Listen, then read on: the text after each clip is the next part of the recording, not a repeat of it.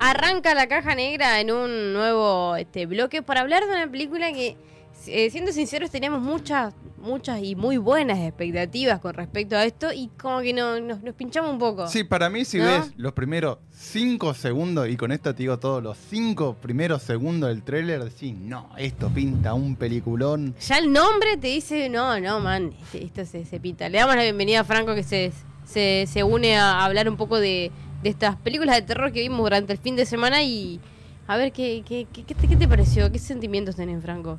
Olis. che, ¿qué onda? ¿Eh? No.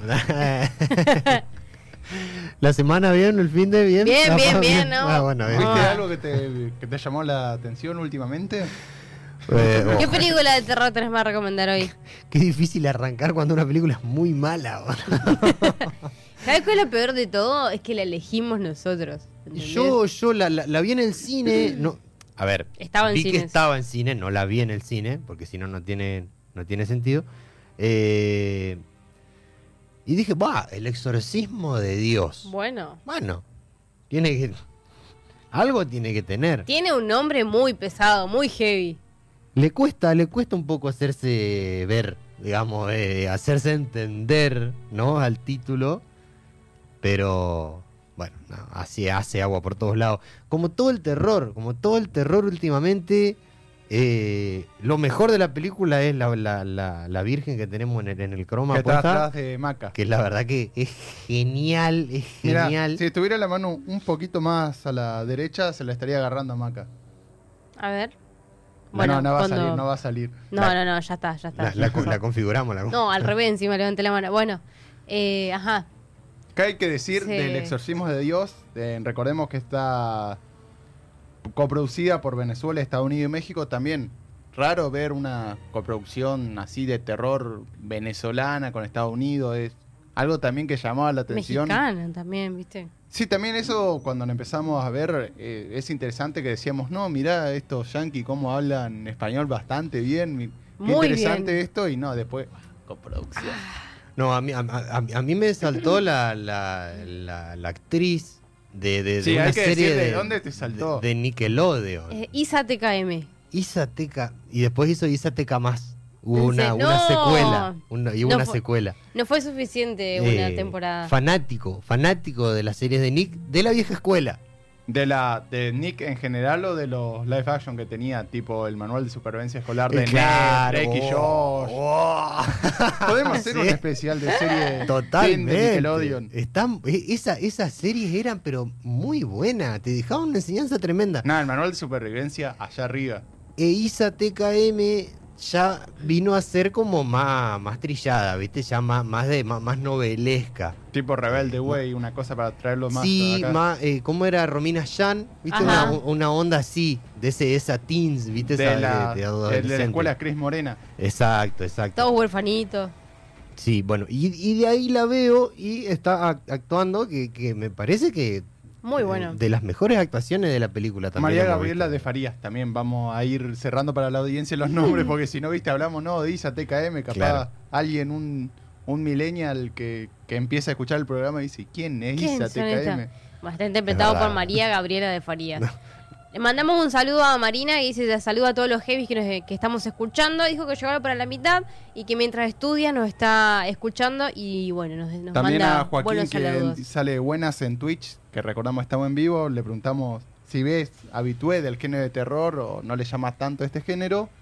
Y también otro de los actores que estuvo en esta película, que yo dije, Ajá. che, este eso no es, que es Jo- Joseph Marcel, quien era Joffrey, el mayordomo del príncipe de Bel Air. Yo decía, viste, el príncipe de Air desde los principios de los 90, Sí. fines de los 80, dije, no, Joffrey está re... Y no, No. está vivito y coleando y haciendo una película de terror Y, venezolana. a- y haciendo exorcismos. Y haciendo exorcismo, sí. Otro de los personajes es eh, Will Bainbrick, que está, está- aparece en It, en Chapter 2. Yo que- tuve que buscar el rol de que hacía porque no lo tenía así de cara. Era el esposo maltratador de Beverly Marsh. Uh, mirá. Papel ajá. jugado también para, para hacer. ¿Qué le Pero vamos viendo Sí. un poco de... ¿De qué va el ajá, exorcismo de Dios? Aparte de usar un nombre de una película de los 70 que es Muy súper conocida. Hay que decir que el, el director, este Alejandro, oh, se me fue el nombre ahora, eh, Alejandro Hidalgo, era, es muy, pero muy fanático de- del exorcista y se usó todas las referencias de la película, o sea, gastó todos los cartuchos de las imágenes icónicas de- del exorcista en el exorcismo de Dios. Que está bueno para una, dos, tres veces como mucho, pero bueno. Sí, o sea, la, la escena icónica de cuando está por entrar a la casa de Linda Blair, esa, digamos, la podés usar, está bueno, la referencia, terror, tienen el mismo nombre. Pero ya cuando vas cayendo, recurso de parecido al exorcismo, recurso al parecido al exorcista. Llegamos a la hora y media de película y seguían apareciendo referencias, digamos, de, Ya está, digamos. del exorcista. Eh, se vuelve muy tedioso. Bueno, cuestión es que seguimos la vida, la historia de, de un padre que, que hace un exorcismo solo porque, bueno, estaba ahí la, la- la chica poseída y las, las, las cosas salen muy un, mal. Un exorcismo no aprobado por el Vaticano. No aprobado por el Vaticano y salen mal las cosas. Era obvio que iba a salir mal y se quedan con un par de, de secuelas de, de ese exorcismo. Más allá de todo lo que pasó ahí, que si la ven se van a dar cuenta este, este lapsus que tuvo el cura con, eh, con el exorcismo. Pero bueno, años después, eh, él se va, él, él es como una especie de, de dios, digamos, en México, porque es el que... Sí, un Mesías. Mesías, Es claro. el Salvador, cuando los chicos están mal, él va, soluciona problemas también con los exorcistas. Se ve también eso es otra cosa que no me gustó de la película, que se usa mucho el recurso de no, un exorcismo acá, un exorcismo allá, exorcismo para todos, y van tirando Claro, para y- arriba. Y de repente la, la- la- como que la posesión es un virus. ¿Viste? El, el- Claro. el COVID. Sí. Yo no entendí el- eso. el- la posesión es el COVID, ¿viste? Ya cualquiera que está durmiendo y ya anda dando vueltas, ya venga, lleve, ¿viste? No decir nada, amigo. Para Anda. un poco. Sí, Anda en el aire. También otra de las cosas es que tiene momentos Ponete buenos. alcohol. Va, va, va generando tensión, va generando un conflicto. Decís, no, qué interesante. Sale, bueno, la virgen esa que tiene maca atrás para lo que están viendo en Twitch. Eso sí Y está no, bueno. pero van saliendo generando momentos re buenos, re copados. Y, y como que, uy, ¿cómo lo terminamos? Scary Jump. y No, te cagan no, cinco no. minutos de tensión y actuaciones bien logradas, arruinadas por un Scary Jump de que te aparece un monstruo en primer plano gritándote. Y los, los primeros dos Scary, por Dios. Por Dios, amigo. De, ¿viste? Cómo era la parodia de Actividad Paranormal. Sí. O lo es. Esa lo- onda, Scary Movie, Scary Movie, así. sí. Muy, muy un a ese, a ese estilo, que no te asusta. Que no te asusta. Y lo mismo, o sea, sustos repetitivos de, de- de que estás de golpe. y ¡ah! ¿Te aparece algo? Un saludo para los que nos están escuchando con, Con auriculares. Claro. No me asusta, amigo. O sea, Tenés que hacer algo más para asustarme. Eso nos asustaba en los 2000. Por eso, Claro. actividad paranormal con cine exteriores y cuánto creo que 600 mil dólares, una no, cosa así le salió. siquiera, sí. Nos asustaba. Bueno, en ese entonces sí. Ya hoy me parece de que el terror, y, y estaría bueno de que si alguien vio en el último, lo- en los últimos años una buena película de terror, que nos la haga saber porque me gustaría verla. Es Me muy difícil, verla. es muy No hay. difícil. Sí, Pasa sí. que No como, hay. ¿cómo, O hay- cómo se renueva este género? Porque están, está el género terror, todos los subgéneros habido y por haber, como este de exorcismo, los slasher. Hay un montón de así géneros, pero ¿cómo renovás el, el- el terror nuevo para que sea novedoso y justamente mantenerlo con Yo- este suspenso? Yo creo que terror, terror como terror ya no va a haber más porque ya se agotó, digamos. Creo que la- lo un- el único recurso es el suspenso, digamos, el tipo de la música, la banda sonora que estamos escuchando ahora, que es como tensión sostenida durante mucho tiempo y que, que te haga a vos, este, no sé, eh, suponer que va a pasar algo y al final te corta. Como ejemplo, en vez de usar los Scary Jam, cortás la escena y ya está. Y no ves qué pasó y te quedas con, ay, ¿qué, qué pasó? Y te Sí, genera un poco más hasta de... grande del género como son Jordan Pelé con Get Out y Us usan ya otro, otro estilo del terror que no es el terror subjetivo Eh, usan más terrores psicológicos Claro. entonces Sí. ese el, el género de por sí de terror ya como que se está perdiendo y no encuentran los directores una vuelta de tuerca en la actualidad de cómo revivirlo Eso, no se encuentra, eh, no se encuentra, no, porque o sea, terminamos cayendo siempre en el mismo estilo de terror. Hasta cuando el guion es pésimo. O sea, no puede ser de que tengamos un guion muy malo, una redacción mala, digamos, y que, y que esté puesta al aire de manera negativa también. O sea, eh, no sé, la verdad que me cuesta, me, me cuesta entender eh, cómo directores eh, galardonados. Sí, Guillermo del Toro, como para darte un ejemplo. Mike Flanagan. Mike Flanagan, que hizo La de maldición Hill de House. Hill House. Bueno, ese sí. Pa- bueno, ahí La está. primera, la primera. La Lo- segunda lo la, único, la cagó. para, para mí lo mejor que he visto, lo mejor que he visto en el terror contemporáneo es la maldición de Hill House. ¿Sí? Sin duda, una serie, encima serie, o sea, el loco durante ocho capítulos te tiene atrapado, te tiene atrapado en una trama, en una historia. Entonces, pero, Y- pero entonces se puede hacer. pero y fíjate que no, no es terror. Eso no es terror, eso es suspenso. Porque, o sea, si vos pensás que vas a ver alguna criatura o, algo, la ves sí, pero ¿cuánto? ¿Tres veces? eh, durante la- toda la temporada. Después lo otro es, nada, sugestión. Claro, bueno, la ves, pero ¿por cuánto tiempo la sentís?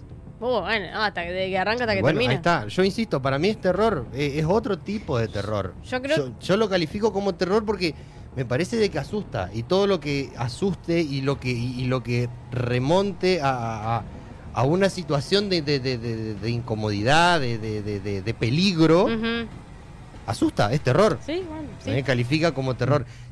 Después entramos en el suspenso, que es la que vamos a hablar en la que en el bloque que viene, que buah.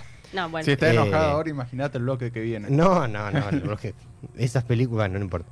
Eh, me parece que se puede hacer algo, o sea, se puede hacer, se puede hacer. Lo vimos, lo, lo vimos en, en- en la frecuencia Kirlian, lo vimos Uf. en, En la historia de los cultos. Sí.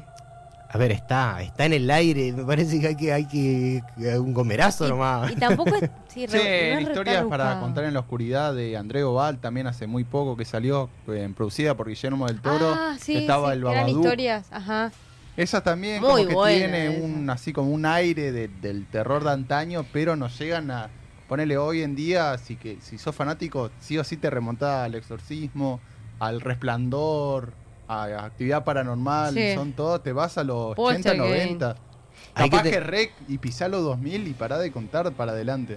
Uh, rec también. No, la llamada. El aro. El aro. Bueno, Señales. sí, no, no, hay. A ver, hay. Acá Hay nuestro compañero ese Flesler nos dice que todo lo que asusta es terror. Sí, sí, coincido. Pero todo lo que, lo, lo que remonta a, a- a- a- a una situación de, de- de- de- de- vulnerabilidad, me parece que es terror.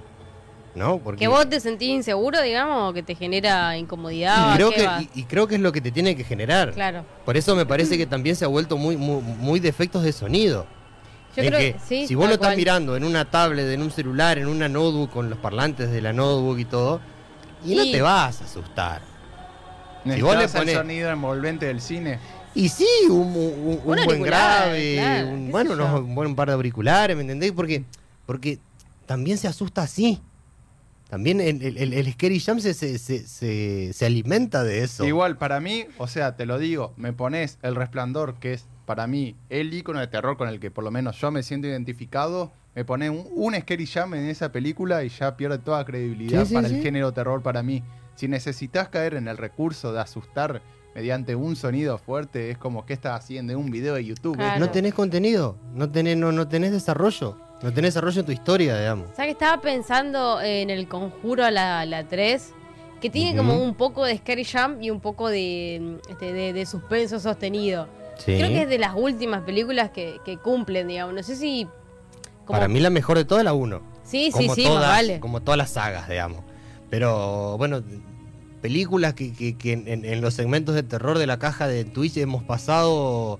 Se me viene Graves peli- encuentro. Se me viene. Vos, no, bueno, parece, pero estamos muy cerca de los 2000. Sí, por Ah. eso, O pero sea, del lo que hemos milenio. pasado son del 2000 para atrás. O sea, no sé Tal si... cual. Sí, no, no, me he metido. Me, Eh. me acuerdo de Siniestro. Ah, sí. A ver, chicos, Siniestro largó tres películas.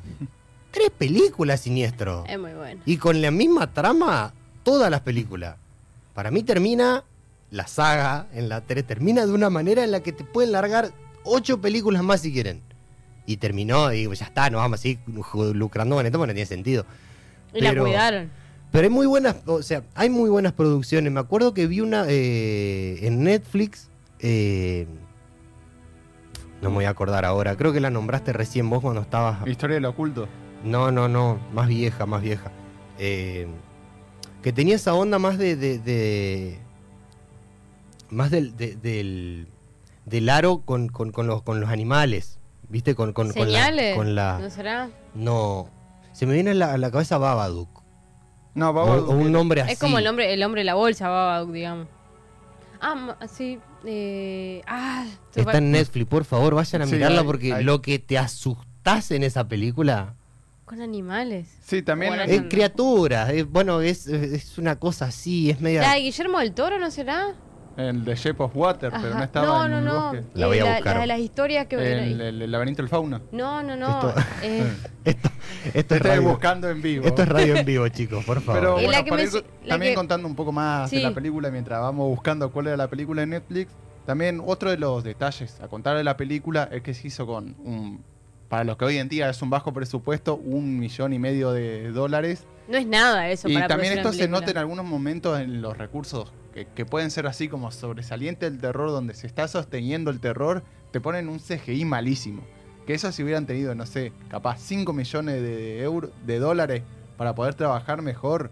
Eh, hay una escena donde viene un poseído y salta a la pared y se re nota el salto de calidad Ah, del actor sí. Real no- al CGI. No era ni necesario eso. No, no, o no. sea, Porque eh, sigue a- corriendo el actor con el maquillaje, estaba perfecto, pero no, tuvieron que meter un salto y que camine a por la, la pared. Eso es lo que digo, ¿no? O sea, es necesario. Vos, vos- vos- vos estás viendo la película, la guionaste. ¿Vos creés que esto es realmente necesario para la trama de la historia?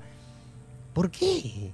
Ellos, ¿Por bueno, qué hacer eso? el director está orgulloso de, de su producción. Y seguramente Y sí, y sí. Pero es que sí. Mira, ¿Cómo no? a- acá en Twitch se generó polémica también con qué es el terror. Ajá. También Maca Cumba nos dice, si se produce miedo, incomodidad o preocupación es terror y no soy tan exigente, cualquier cosa me asusta.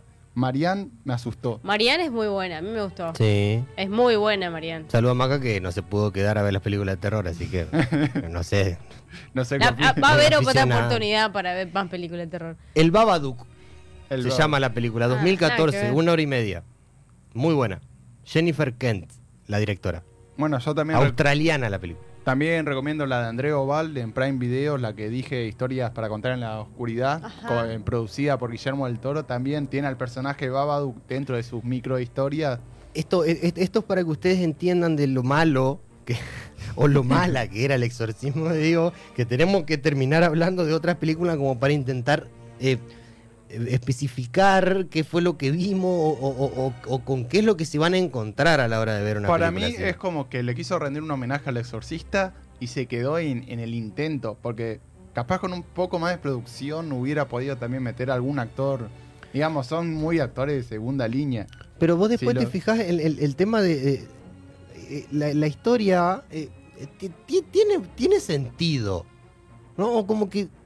Para Sí, mí, no- para, no- para no sé mí si el guion está bueno, pero le faltaron mal ejecutada. detalles. Sí, todo. Mal ejecutada. Es como, bueno, no, acá pasa una cosa recopada, ¿cómo lo terminamos? ¿Cómo Te asusto. concluye esto? Sí. Porque la historia, la historia está buena. O sea, me parece que. Sí, es una vuelta de tuerca lo Y- que es el exorcismo también un poco. Y, oye, ne- bueno, pero se queda en el intento de, de llevarlo más allá.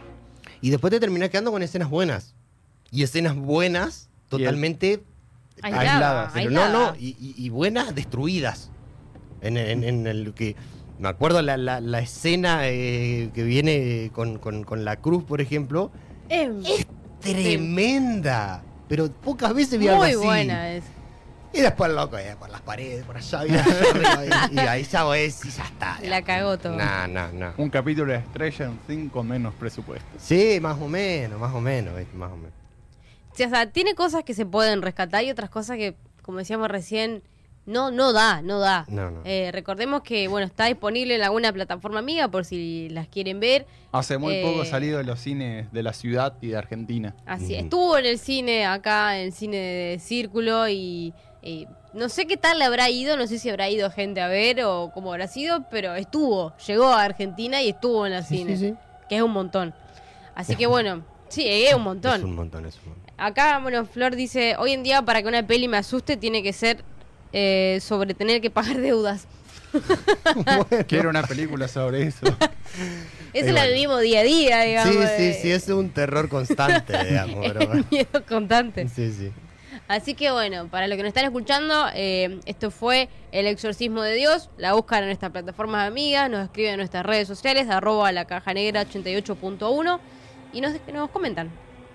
Me llamo Tokio, pero cuando comenzó esta historia no me llamaba así. Better call Saul. Friends don't lie. Well, I'm the devil. Diane, tell me, please, Diane, tell me that I'm good. Para mí que estás pasado de Netflix.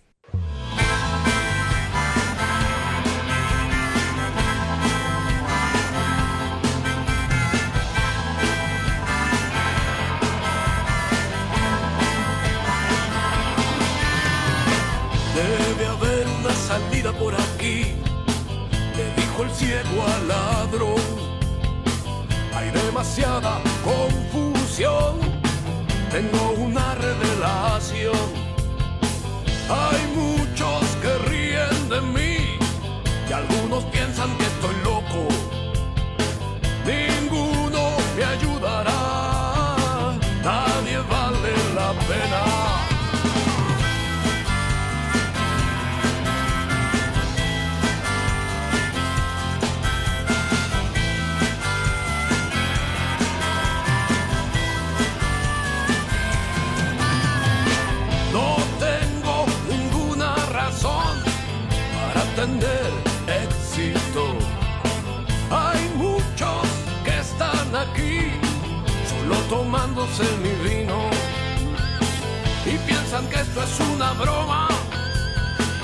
Ahí los dejo con su estupidez. Muy bien, juguemos su juego y será falso